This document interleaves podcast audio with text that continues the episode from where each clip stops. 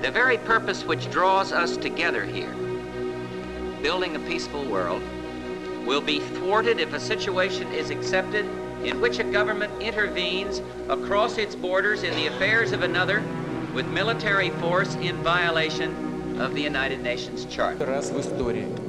We have to ensure the proper conditions for self-determination so that citizens of Crimea could organize a free vote. And what we hear from our partners in Europe and in America, that we violated international law, well, it's a good thing that at least they remember there is such a thing as international law.